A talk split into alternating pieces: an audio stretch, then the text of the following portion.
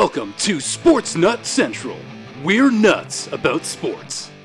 Well, folks, today I'm very pleased to be joined by Donnovan Bennett from Sportsnet uh, for Sportsnet Central here today.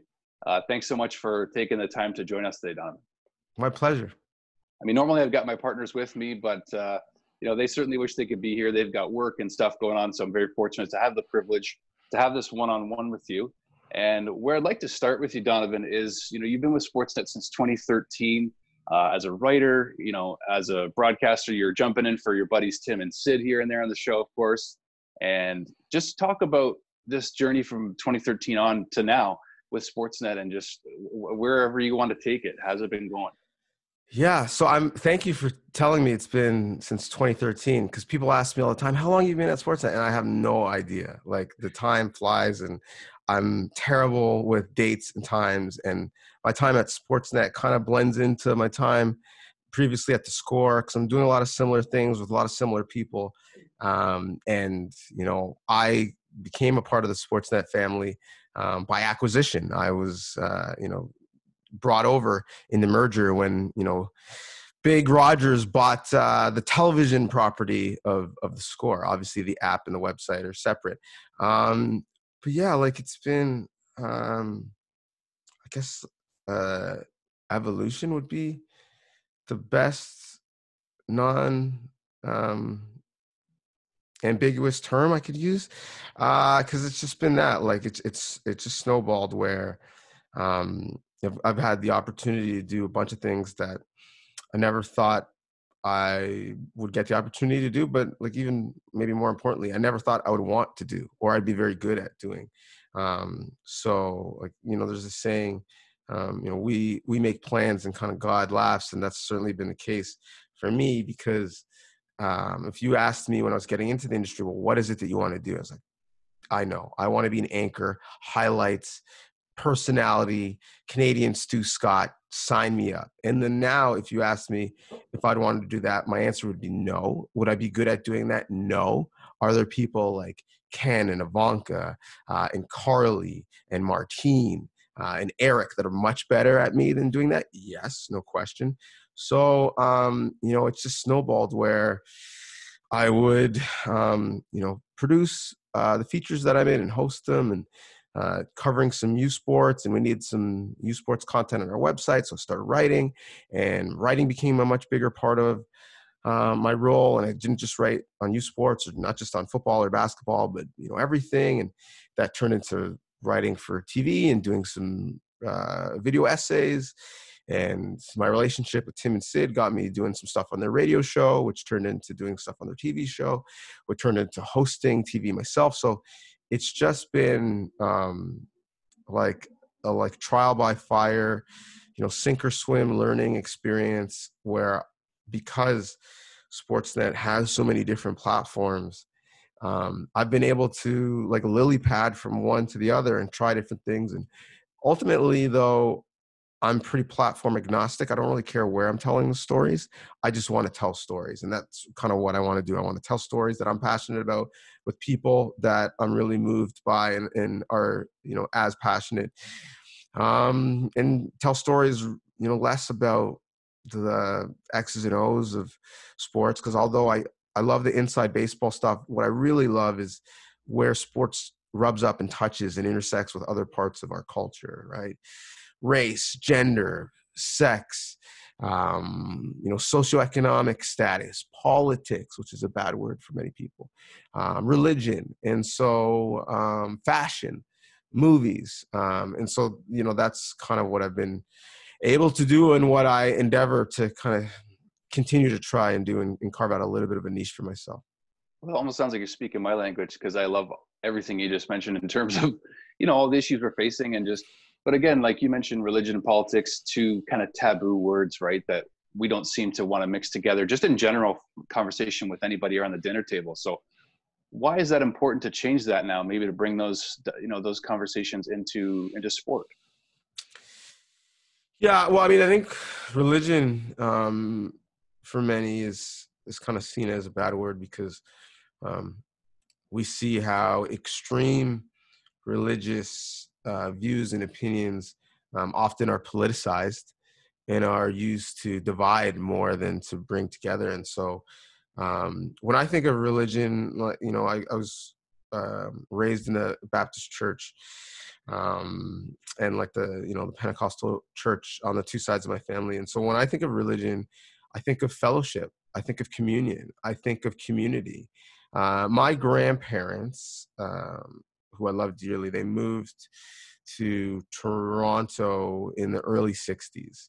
Dropped into Toronto. Um, we're in like the little Portugal, Little Italy area of Toronto. Um, and they went to a very specific church, Ossington Baptist Church, which they still go to to this day, even though they don't live in the area anymore. And what it was for them as new Canadians was a place for them to meet people, to to to find other families that had similar struggles, similar interests, um, to find other West Indian families that they could commiserate with, share best practices with, help and, and extend their family.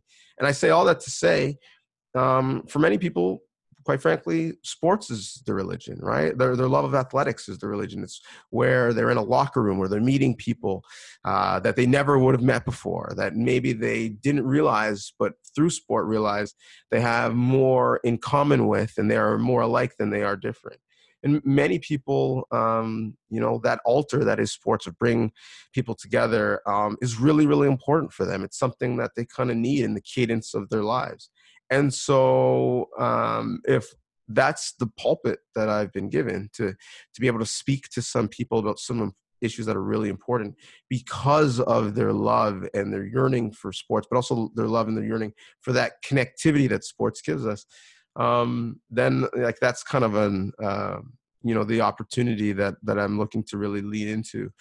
Um, so I, I do think uh, I do think th- those two things are are somewhat uh, related, and they're not necessarily mutually exclusive. At least from my lived experience. Well, it's powerful stuff because I mean I'm not here to talk about myself, but speaking for myself for just a moment, I mean I uh, just recently became a Christian. I discussed this with you just through email a little bit. And I'm mm-hmm. almost afraid to talk about it sometimes because it comes with cliches, it comes with assumptions. And that that's troublesome because, you know, if you look at, you know, Jesus, for example, we don't we don't truly know the color of his skin. And that was intentional, I think, that we didn't find that out because that wasn't important. You know, and I I know we've heard from you also, you know, some people say in this whole race conversation, I don't see race. Well, that's easy for a white person to say, right? Yeah, it, it's tr- it's true, and so um, so you, you said a lot there. So there's kind of multiple things uh, that I want to address. And first, I totally uh, hear you and understand you and see you um, when you say you're kind of uneasy to bring up your your faith because of the views and perceptions that many people will immediately put on you without even really getting to know you, getting to know what your journey um, to, to coming to your faith is. And again, I think sports for me, um, maybe was was a way for me to reconcile that a little bit. Um, one of my favorite athletes to watch, uh, to kind of cheer for, and and you know, to to to cover, uh, has been Stephen Curry, and he's obviously, um, you know, very very upfront and honest about his faith it's not something that he's hiding but he has like this amazing way to be disarming with it right to to not have people judge him about it to not have people put a, a wall about it and he has an amazing way to make being spiritual you know whatever religion that you practice doesn't have to be the same as him or same as me but but having a relationship um you know with religion he has this amazing way of making it seem cool like making it seem fun, right? It's not like medicine every Sunday, right? It's not work. Um, and so that's uh, that's honestly, you know, just watching him, covering him, being around him, seeing what he does. Um, that's been like a, a, a, nice reminder, but also an inspiration um, to me. And you know, um, I think some people could say to Steph Curry, you know, they may say to you, or they may say to someone else watching this, oh man, I like I had no idea that you were religious. I had no idea you're Christian. And that could be taken two ways. It could be taken as like somewhat disrespectful or that could be taken as like maybe the most respectful because that's that's um you're you're being viewed as as a whole person and not just that side of you. But yeah steph curry is a great example. I think Pinball Clemons um, for me personally is a is another one. And and so for me in my work um, and there's often an adversarial relationship and this is the other side of kind of what you said that um, spoke to me. There's obviously an adversarial relationship between the media between athletes, and sometimes between the media and between the audience now, as divisive as social media can be. And um, you know, I I do uh, think part of it is maybe because of um, you know my religion. I think part of it is because I was um, an athlete at a like somewhat decent level. I was an athlete in university, so not clearly a pro, but was covered by reporters and know what that's like. I, I, really, really think feel it's important that um, for my role as a media, like to lead with like some empathy, right? To lead with some curiosity, to to put myself in other people's shoes, whether it's the audience that I'm speaking to, whether it's the athletes that I cover, and quite frankly, whether it's like my employers. Um, and and so um, you know that's like a an ideal um, that comes from a religion that you you know you you kind of want to treat others the way that you would like to be treated. And so um, part of the reason why i think my coverage might sound or look a little bit different or um, my interviews um, might be a little bit more conversational is because I, I really want to always make sure that the athletes uh, that i'm covering um, feel like uh, I, am I'm, I'm trying to treat them the way that I would want to be treated if I was in their shoes, and and show a level of humanity uh, in them to the audience that that I would appreciate if I was the one being covered. It seems like during COVID, a lot of walls are just coming down, you know, because and we're just we're finding ourselves being well, we're exposing a lot of these societal societal issues, right? And if sport can help to do that, I mean, this has got to be such a great opportunity for growth for sport and for yourself and all your colleagues going forward. And we've already seen lots of change. Yeah, I mean, like there's we have two choices, right? We can use this period to kind of be bitter, right? Like we're all being asked to sacrifice and having changes to our lives um, that are really none of our faults. Like nothing that any of us could have done um, would have um, been able to to steer us away from the situation. I mean, now I suppose some decisions by some politicians maybe could have, but um, in the aggregate, the average person is dealing with situations that have nothing to do with them. So we could be really bitter about that, or we could use this time, this this this newfound time that we have. Uh, to figure out a way to be better, to do some introspection, uh, some some self reflection, uh, to do some real work that really, if we're being honest, we often don't have time and don't have the luxury to do. Um, especially when you're in a city, you know, like I am in Toronto, where there's hustle and bustle, and everyone is so busy and so focused on the the day's tasks. Um, and, and so I think that's maybe where a lot of these conversations are coming from. Um, so, so I think it is important that however long this period lasts as we start to you know restart our economy and, and phase back into whatever our new normal is going to be that we don't just use this time to do our at home workouts and you know become runners if we weren't runners and get a lot of kilometers in uh, or, you know drink more water whatever those new year's resolutions that we're now doing in this pandemic we, we don't just do those things about our, our physical health. We do that about our mental health and that also includes thinking about and uh, some bigger topics that we don't often think about and having some internal conversations that we don't have and then working through those thoughts on talks like this when we're getting together more often for social distance drinks or on Zoom calls or using the house party app um, to have some collective conversations as we're just striving for that connection that we talked about earlier. Um, then kind of sharing what we've kind of learned w- w- with others so that um, we do have a little bit more uh, community and, and fellowship and the listening and learning that we're all doing individually uh, it kind of cascades out across uh, you know our society i just love that word fellowship that you keep using because it's like you know that's what it's about community and uh, that's a beautiful thing. And it's clear that your peers just love you. I mean, Tim and Sid, you know, doing their best, obviously, just to share their relationship with you from the very beginning that you guys have had. And I just have the sense that you have this phenomenal sense of humor, Donnovan. I know we've known each other about 10 minutes, but I have this sense that like we need to see more of you in that way because it's there. I can see it. Yeah, it's funny because like you know we get stuck on, um, and and and uh, you know I kind of get stuck on a lot of these really really heavy weighty topics right like you know if you would have just uh, listened to me over the last month you'd uh, maybe think that the world uh, is ending but um, i think it is also fun to and important and vital to balance that out with um, you know the fact that like let's be quite honest if we literally just sat around and counted our blessings like we would have a full day uh, you know, like life literally is too short just to kind of walk around with a frown.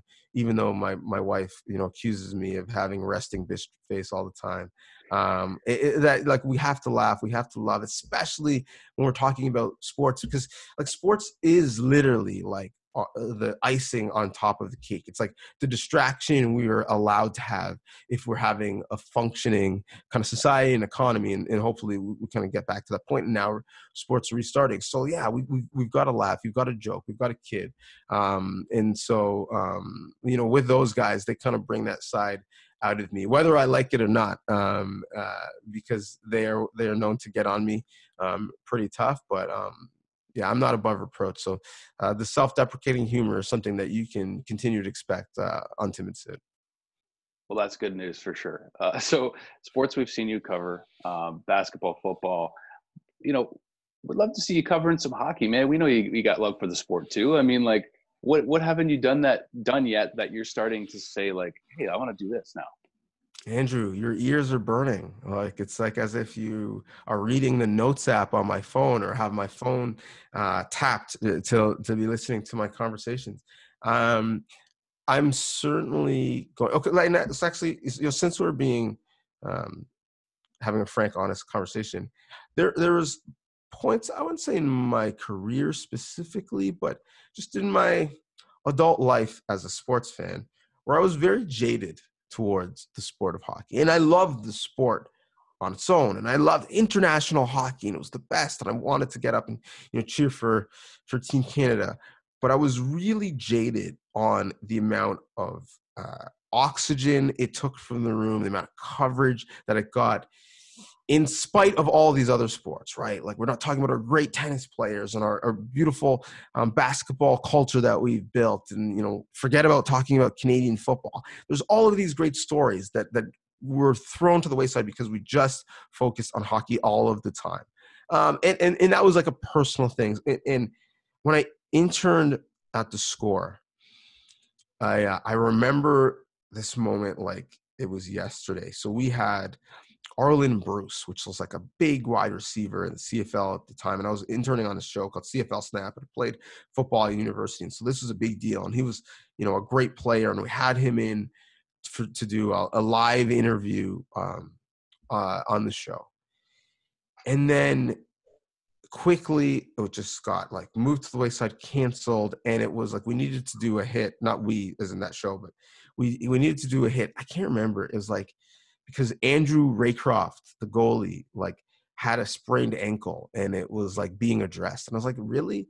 Like if if you know Crosby wasn't in the league at the time, but if you know Mark Messier like basically had a, a, skate lace that was broken like it was going to lead the ticker at the time and the score was was one of the first places that had a ticker uh, for sports so i i kind of you know maybe even to the to the deficit of, of loving just the sport, I, I, I was a bit jaded towards it. I, I'm I'm much past that now because there are so many great stories to be told within the sport, and there's just so many great people working with it within it, and so many people I root for. Like I I root for Kim Davis. I hope that she. Uh, is able to make the sport more inclusive. Like I think Kyle Dubas is one of the best leaders we have in our country about anything, right? whether it's a sports team or a news organization or a school system or politics. He's an amazing leader. Uh, and so I, I hope that he does well because, you know, sports are copycat and we'll find other leaders like him. So I say all that to say that um, I have dabbled in some hockey storytelling in the last little bit. Did a piece uh, on Auston Matthews and his Hispanic heritage and why that's important to him and in his relationship with his mom. Did a Black History Month um, essay for Hockey Night. Um, on Hockey Night, I did a great interview with Tony McKegney about his uh, experience as an NHL player. So you, one of my um, one of my mandates for both myself but also for our company moving forward is to for me to be more intentional and consistent with my hockey storytelling i think some part of it to be honest was just born out of um, scarcity we have so many great hockey storytellers and so many guys doing that already that you know i kind of just figured i can add value telling some basketball stories or um, some amateur sports stories because those aren't as told as much having said that i think there are a bunch of unique stories that still need to be told. I think our female hockey players still need a, a greater uh, platform and voice, and so that's something that I'm diligently going to be working towards. So, um, the the restart aside, because I don't think anyone's going to be having great access to tell stories. Then um, next season, uh, I vow to you and keep me honest that uh, you will see much more consistent and dedicated hockey coverage from myself. Well, I will hold you accountable. Not a problem. I'll be more than happy. And uh, I would love to sit here and chat with you, my friend. Of course, uh, it's this has been great, and hopefully we can just do this again uh, much sooner than later. And can't can't thank you enough. Uh, our Sports Nut Central podcast thanks you, and we would love to have you on uh, again and again. Likewise, this has been really really fun. So appreciate you having me on. Sports Nuts Central. We're nuts about sports.